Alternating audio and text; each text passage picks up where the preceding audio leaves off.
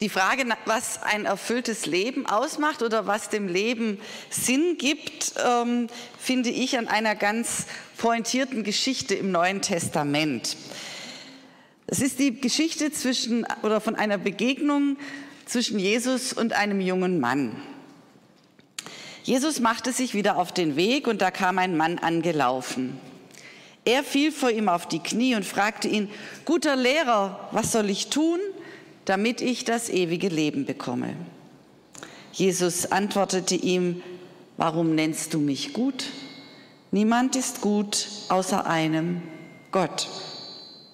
Du kennst doch die Gebote, du sollst nicht töten, du sollst nicht Ehe, die Ehe nicht brechen, du sollst nicht stehlen, du sollst keine falschen Aussagen machen, du sollst nicht betrügen. Ehre deinen Vater und deine Mutter. Aber der junge Mann sagte, Lehrer, das befolge ich seit meiner Jugend.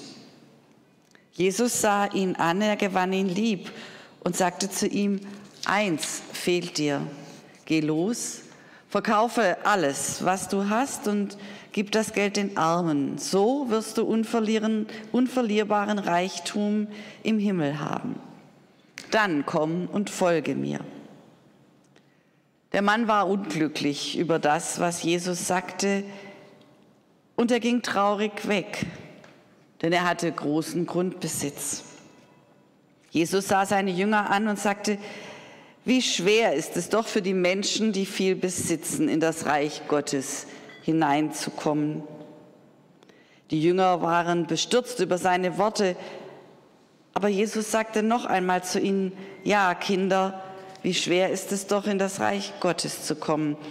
Es ist leichter, dass ein Kamel durch ein Nadelöhr geht, als dass ein Reicher in das Reich Gottes hineinkommt. Da waren die Jünger völlig bestürzt und sagten zueinander, wer kann dann überhaupt gerettet werden? Jesus sah sie an und sagte, für Menschen ist es unmöglich, aber nicht für Gott. Denn für Gott ist alles möglich.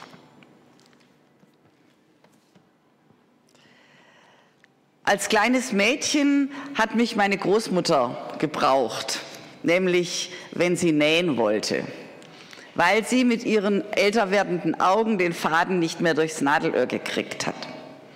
Für mich war das damals ein Kinderspiel. Heute weiß ich, wie es meiner Großmutter gegangen ist, denn heute wäre ich froh, ich hätte schon eine Enkeltochter, die mir das, den, den Faden durch das Nadelöhr fädeln würde. Und wenn schon so ein Fädchen nur mit so großer Mühe durch ein Nadelöhr passt, wie viel schwerer dann für das Kamel, von dem Jesus erzählt. Ein unmögliches Bild, naja, nicht ganz. Im Studium habe ich gelernt, dass das Nadelöhr damals zur Zeit Jesu der umgangssprachliche Ausdruck für das kleinste der Stadttore Jerusalems war. Also ein Nadelöhr, nicht so wie bei einer Nähnadel, sondern ein kleines Stadttor. Aber für das Schmal, es war das schmalste und engste Tor und für voll bepackte Kamele war es unmöglich, durch dieses Tor zu kommen. Es gab nur eins die Kamele mussten entladen werden, die Teppiche, die Luxuswaren, die Körbe, alles weg vom Kamel. Dann kam das Kamel durchs Tor und die Ware hinterher. Es geht also bei dem Kamel und dem Nadelöhr ums Loslassen, ums Abspecken, um sich trennen können. Darum, genau darum geht es ja in dem Gespräch zwischen Jesus und dem jungen Mann um die Befreiung von unnötigem Ballast. Es geht um erfülltes Leben und dazu gehört offenbar Loslassen und bestimmte Dinge zu tun und zu lassen. Der junge Mann kommt voller Sehnsucht. Er hat Sehnsucht nach Leben, nach Liebe, nach Begegnung. Er fällt vor Jesus auf die Knie. Der Auftakt des Gesprächs scheint mir ein bisschen unwirsch. Jesus fährt ihn ja erst einmal an. Was sagst du? Ich sei gut. Niemand ist gut außer Gott. Keine besonders freundliche Gesprächseröffnung. Ich könnte mir vorstellen, dass Jesus einfach nicht besonders gut drauf war in diesem Moment, denn er hatte vorher schon ziemlich Ärger mit seinen Jüngern gehabt, Die hatten nämlich versucht, die Mütter wegzuschicken, die kamen, um, mit, um ihre Kinder segnen zu lassen. Und da musste er schon hinstehen und kämpfen und diesen Streit mit seinen Jüngern durchfechten. Und jetzt kam schon wieder einer. Einer, der kein Kind mehr ist, aber ein junger Mann. Er hat keinen Namen in unserer Geschichte.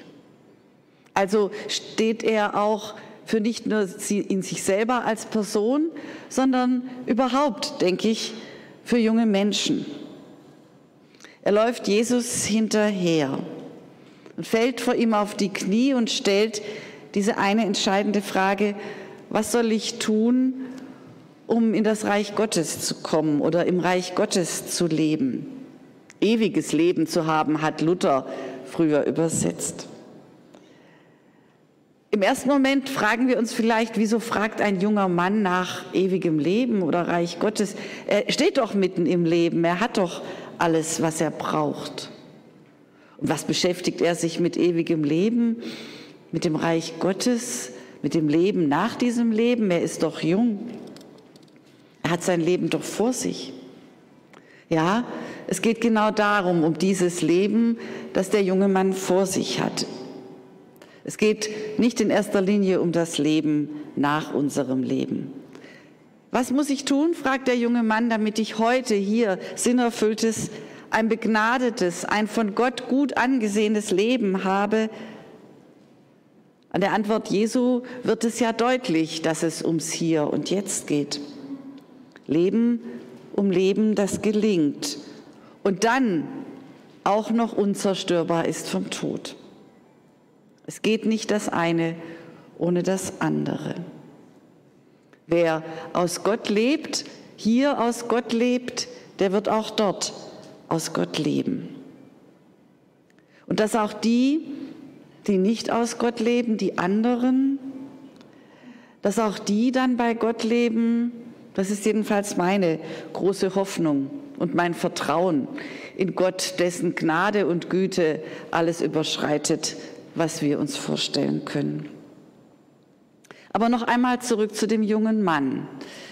Ich erinnere mich sehr gut, als ich so 14, 15, 16 war, hatte ich genau auch diese Frage, wozu bin ich eigentlich hier auf der Welt? Was ist der Sinn meines Lebens? Was mache ich mit den Jahren, die Gott mir schenkt? Was ist der Platz? Und wie kann ich die Welt zum Besseren verändern? Wie gelingt sinnerfülltes Leben? Was macht Sinn? Ich will doch nicht nur einfach so dahin leben. Wenn wir dann so in die Jahre kommen, dann entschwindet diese Frage manchmal oder sie verliert etwas von dieser Bedrängnis, die junge Menschen bis heute haben. Die Frage geht sozusagen manchmal unter im gelebten Leben, in den großen und kleinen Fragen des Alltags und wahrscheinlich können Sie, könnt ihr das genauso erzählen. Wenn sich die Berge auf dem Schreibtisch häufen oder äh, das dreckige Geschirr im Spülbecken oder wenn die Windeln gewechselt werden müssen, dann muss man das einfach abarbeiten und fragt nicht mehr, macht das irgendeinen Sinn? Es muss einfach gemacht werden. Aber hin und wieder kommen sie dann ja doch zurück. Die großen und kleinen Fragen, die Fragen, macht das eigentlich Sinn, dass ich hier am Schreibtisch sitze. Und besonders relevant werden diese Fragen nach dem Sinn immer dann, wenn wir an Schnittstellen unseres Lebens sind. Etwa, wenn eine Beziehung zerbricht, wenn man krank wird oder wenn jemand stirbt, der uns sehr nahe steht. Dann kommt sie wieder, die Frage, was ist der Sinn? Oder wie kann ich erfülltes Leben haben? Die Antwort von Jesus finde ich sehr interessant, weil sie ist vollkommen unspektakulär. Er sagt zu dem jungen Mann, du kennst die Gebote, halte dich daran, das gibt deinem Leben Sinn. Also etwas nur zu Bekanntes, keine Spitzenleistung, keine höchsten Gipfel, die er erklimmen muss. Lebe, sagt Jesus, lebe dein Leben und achte darauf, dass Gott gegenwärtig ist. Lebe dein Leben und lass dir Zeit für Gott, für den Feiertag. Lebe dein Leben und achte darauf, wie du über andere redest. Lebe dein Leben und achte und würdige die Beziehungen anderer Menschen. Achte ihre Würde. Bestiehl sie nicht. Lass dich nicht vom Neid zerfressen. Das sind die Gebote, sagt Jesus. Mit ihnen findest du erfülltes Leben. Die Gebote, sie wollen unser Leben ja nicht einengen und uns all das wegnehmen, was eigentlich Spaß macht. Im Gegenteil, sie wollen uns Lebensräume eröffnen und ermöglichen, aber nicht nur für mich, sondern auch für die anderen. Sinn erfülltes Leben, gesegnetes Leben gibt es also, sagt Jesus, einfach so im Leben, indem wir es leben und dabei die Gebote als Maßstab und Richtschnur haben. Leben, sinnerfülltes Leben gibt es also im ganz alltäglichen Leben, im Windelwechseln genauso wie im Geschirrspülen. Leben, sinnerfülltes Leben gibt es an den Tagen, an denen mir zum Heulen zumute ist und an denen ich mich freue. Das genügt oder auch du genügst. Und die Antwort Jesu genügt ja auch vielen von uns. Wir haben genug damit zu tun, so zu leben, dass wir den Lebensraum, den Gott uns absteckt und schenkt, durchschreiten und dabei seine Gebote im Blick haben. Martin Luther hat es einmal so formuliert, wir sollen Gott über alle Maßen, über alle Dinge fürchten und lieben und ihm vertrauen. Das ist die Aufgabe unseres Lebens. Ja, und ich finde, damit haben wir eigentlich genug zu tun. Vor allem mit dem Lieben und dem Vertrauen. Gott zu fürchten, das ist, glaube ich, manchmal tatsächlich so, dass wir das tun, weil wir ihn nicht verstehen. Und ich habe gerade viele Gespräche immer wieder mit Menschen, die sagen, was ist denn mit Corona und Gott? Warum lässt er das zu? Und das sind dann Fragen, die einen bedrängen und auf die wir keine Antwort haben. Gott fürchten, Gott lieben und ihm vertrauen, dennoch, auch wenn wir ihn manchmal nicht verstehen. Ihn lieben, auch wenn wir das Gefühl haben, manchmal ist er ganz weit weg. Ihn lieben, auch wenn die Wasser des Lebens über uns zusammenschlagen. Ja, damit kann man sein ganzes Leben zubringen. Und eine beständige Übung. Eigentlich eine ausreichende Antwort von Jesus. Lebe dein Leben und achte dabei auf die Gebote. Nur unserem Jüngling reicht das nicht. Er sagt, das habe ich doch alles getan. Und trotzdem ist da irgendwie eine Leere und trotzdem habe ich das Gefühl, ich genüge Gott nicht. Es reicht nicht. Offenbar findet er Sinn im Leben auch nicht in seinem Besitz, denn sonst würde er ja nicht so drängend fragen. Und erst jetzt gewinnt ihn Jesus lieb. Am Anfang fertigt er ihn mehr oder weniger ab. Aber jetzt, weil er sieht, dass der Junge sich nicht abspeisen lässt und weil er die Sehnsucht in dem jungen Mann spürt nach erfülltem Leben, da öffnet sich das Herz. Und Jesus erkennt, diesem einen genügt das nicht. Dieser eine braucht mehr. Und dann sagt Jesus diesen Satz, der den jungen Mann irritiert und der uns bis heute irritiert und aufregt und umtreibt. Geh hin, verkaufe, was du hast und gib es den Armen. Der radikal sucht, bekommt eine radikale Antwort. Das ist aber, so glaube ich, die Antwort für diesen einen so wie Gott für jeden und jede von uns seine eigene Antwort hat. Es ist die Antwort für diesen jungen Mann. Und natürlich ist diese Antwort auch manchen anderen zur Antwort geworden.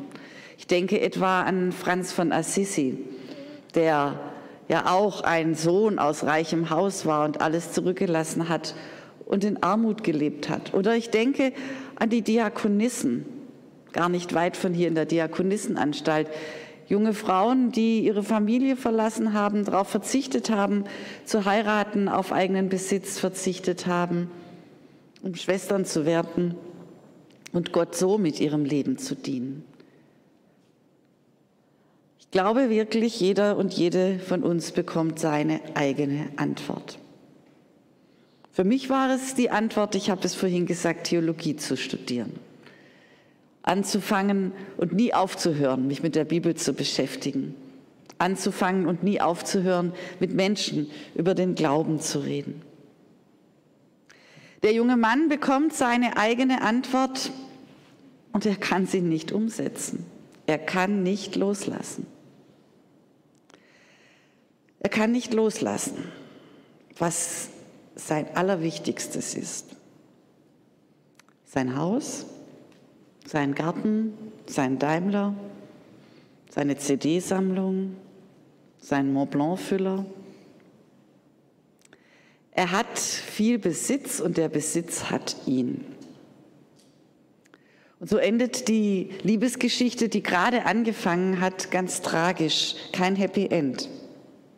Und jetzt ist es Jesus, der loslassen muss. Er hat den jungen Mann lieb gewonnen, sagt, folge mir nach und er dreht sich um und geht. Das ist übrigens die einzige Geschichte im Neuen Testament, wo Jesus zu jemand sagt, folge mir nach und der folgt nicht weil er offenbar seinen Besitz nicht loslassen kann.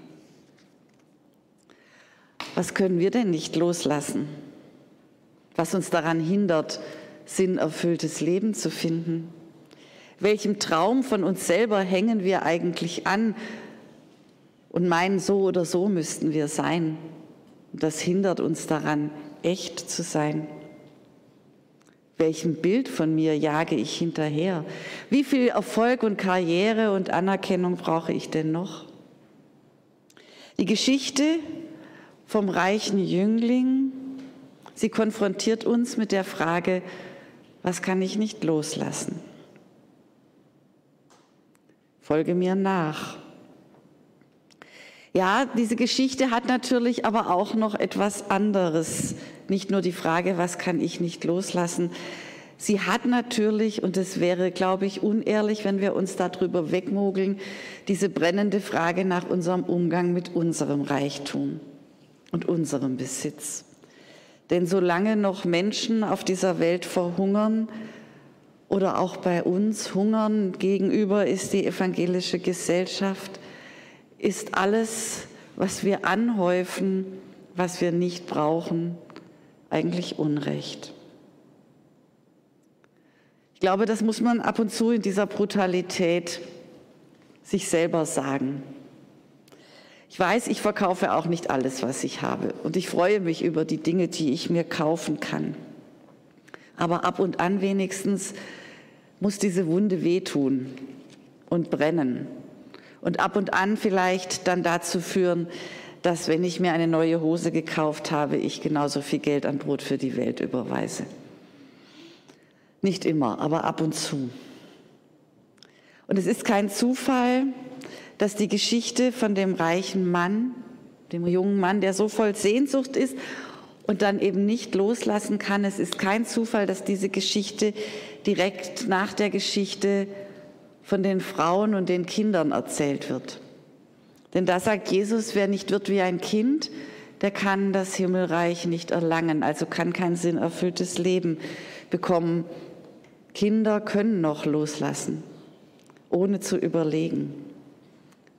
Sie lassen die geliebte Carrera-Bahn einfach rechts stehen, wenn es an der Haustür klingelt und der Großvater vor der Tür steht. Oder lassen das Lieblingskuscheltier liegen, wenn die ersten Schneeflocken fallen und dann ist es auch was Schönes nach dem Herbst. Kinder leben im Hier und Jetzt. Und je älter wir werden, desto mehr verlernen wir das. Und deshalb ist es bestimmt kein Zufall, dass erst die Geschichte von den Kindern erzählt wird und dann die von dem jungen Mann, der das nämlich schon verlernt hat, im Hier und Jetzt zu leben. Gibt es kein Entrinnen für uns? Ach, seufzt Jesus, ach. Und dann kommt dieser schöne Satz, bei den Menschen ist es unmöglich, aber bei Gott ist alles möglich. Ja, bei Gott ist alles möglich, sogar dass ein Faden ins Nadelöhr gefädelt wird und dass Gott mein Leben einfädelt. Da erzähle ich euch Ihnen noch eine Geschichte. Am Abend machen wir es uns auf dem alten Ostfriesensofa gemütlich. Gott hat Tee gekocht. Kluntjes, einen Schuss rum, auch gerne sage ich, mit dem Kissen im Rücken sitzt Gott da im Schneidersitz. Und was hat er auf dem Schoß? Mein Leben. Und auf dem Tischchen steht Nähgarn, Nähnadel und Schere. Und dann betrachtet Gott mein Leben und sagt, na, das sieht mal wieder aus. Ich puste auf den heißen Tee und sage lieber nichts. Na, was du so lieb hast, sagt Gott. Warum schleppst du denn diesen Traum immer noch mit dir rum? ich kann dir einen neuen geben. Und warum klammerst du dich an diesen alten Gegenstand? Und hier, da, das hast du schon total wund geliebt. Mensch, du musst auch mal loslassen. Ich puste auf meinen Tee. Wie viele Abende haben wir hier schon gesessen? Gott fädelte ein, Gott nähte, Gott stopfte und alles, was ich lieb hatte, hielt wieder eine kleine Menschenewigkeit länger. Ach, ich dachte, Mensch, Gott, du könntest das noch mal flicken. Ich habe das so lieb. Da hält Gott mitten im Nähen inne. Er schaut mich an. Und ich habe dich lieb. Und am Ende musst du sowieso alles loslassen. Das ganze Leben. Ja, ich weiß. Hm, sagt Gott, hier hast du noch ein bisschen heißen Tee. Ich bin gleich fertig. Komm, ich flieg dir das noch mal. Und schon zieht er die Nadel mit der Liebe wieder und wieder durch mein Leben, von außen nach innen, von innen nach außen und hört nicht auf. Und ich bin ihm unendlich dankbar. Amen.